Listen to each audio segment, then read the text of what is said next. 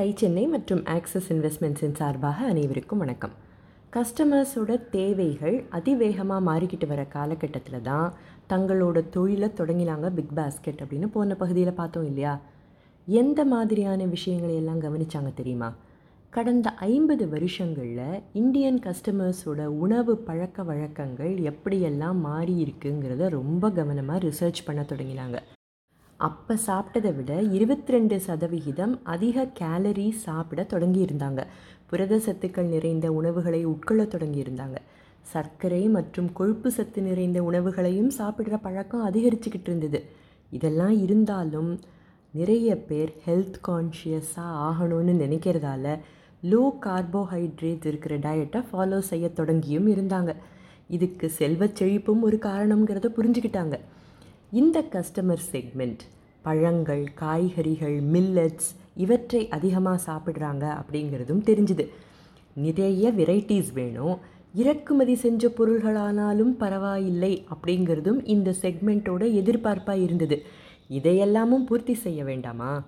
இப்போ ஒரு பதினஞ்சு வருஷங்களை ரீவைண்ட் பண்ணி பாருங்கள் நம்ம வீட்டுக்கு பக்கத்தில் இருக்கிற ஒரு பெஸ்ட்டு ஸ்டோரில் மீறி போனால் மூவாயிரம் எஸ்கேயூஸ் அதாவது ஸ்டாக் கீப்பிங் யூனிட்ஸ் இருக்கும். சரக்கு இருப்பு. இப்போ போய் பார்த்தா மினிமம் இருபதாயிரம் எஸ்கேயூஸ் இருக்கலாம். ஏழு மடங்கு அதிகமாக இருக்கும். ஒரு சாதாரண ஹெல்த் ட்ரிங்க் பத்து வருஷத்துக்கு முன்னால் இரநூறு ரூபாய் விற்றுக்கிட்டு இருந்ததுன்னு வச்சுப்போம். இப்போ ஆயிரம் ரூபா வரைக்கும் போனாலும் வாங்குகிற கஸ்டமர்ஸ் இருக்க தானே செய்கிறாங்க இந்த மாதிரி ஏகப்பட்ட விஷயங்கள் நடந்துக்கிட்டே தான் இருக்குது இ காமர்ஸ் தொடங்கியதும் நாடு முழுவதும் ஒரு distribution channel supply chain gold chain இந்த மாதிரி பல விஷயங்களில் கவனம் செலுத்த வேண்டி வந்தது. ஏகப்பட்ட பிராண்ட்ஸ் ஒவ்வொரு பிராண்ட்லேயும் ஏகப்பட்ட ப்ராடக்ட்ஸ் அன்பிராண்டடாக அதுவரை விற்றுக்கிட்டு இருந்த பொருள்கள் கூட இப்போ பிராண்ட் பண்ணி விற்க தொடங்கி இருக்கிற காலம். இப்படி செய்கிறதால ப்ரீமியம் ப்ரைஸிங்கும் பிஸ்னஸஸ்னால் வைக்க முடிஞ்சுது. அடுத்து பிற நாட்டு உணவுகள் மேலே நம் நாட்டு மக்களுக்கு இருந்த ஆர்வம் அதிகமாகிக்கிட்டே இருக்கு இல்லையா? அதுக்கேற்ற மாதிரியான எத்தனையோ உணவுப் பொருள்களை வாங்கணுங்கிற ஆர்வம் அவங்களுக்கு இருந்துக்கிட்டு தான் இருக்குது சைனீஸ் இட்டாலியன் மெக்சிகன் தாய் இந்த மாதிரி புதுசு புதுசாக எக்ஸ்பெரிமெண்ட் செய்யணுங்கிற ஆர்வம் இருக்கிறதால அதுக்கு ஏற்ற மாதிரியான பொருள்களையும் வைக்கணும் இல்லையா?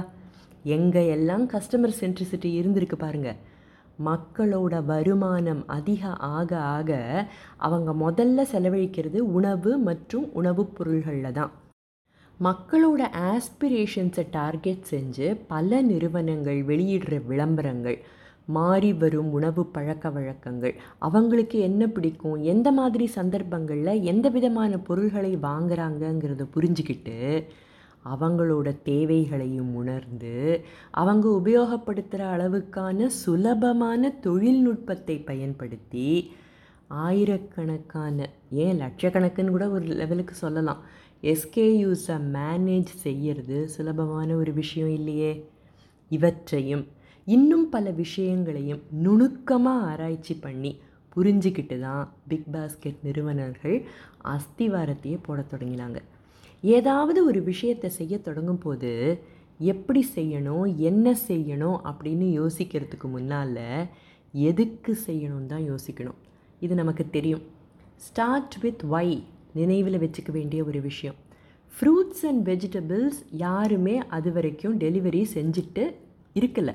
அப்படிப்பட்ட ஒரு காலகட்டத்தில் தான் பிக் பாஸ்கெட் தங்களோட பிஸ்னஸை தொடங்கினாங்க. இதை இவங்க செய்யணும்னு நினச்சாங்க இல்லையா? எப்படி செய்யலாம் என்னவெல்லாம் செய்யலான்னு யோசிக்கிறதுக்கு முன்னால் அவங்க தங்களையே கேட்டுக்கிட்ட கேள்வி மற்றவங்க செய்யாத ஒன்று எதுக்கு செய்யணும்? இவங்க முதல்ல கன்வின்ஸ் தங்களை தாங்களே பண்ணிக்கிட்டா தானே கஸ்டமர்ஸை போய் கன்வின்ஸ் பண்ண முடியும்? வை அப்படின்னு தங்களை தாங்களே கேட்டுக்கிட்டாங்களே. என்ன பதில் கிடைச்சிது? அதை அடுத்த பகுதியில் பார்ப்போம். அதுவரை டை சென்னை மற்றும் ஆக்சிஸ் இன்வெஸ்ட்மெண்ட்ஸின் சார்பாக அனைவருக்கும் வணக்கம்.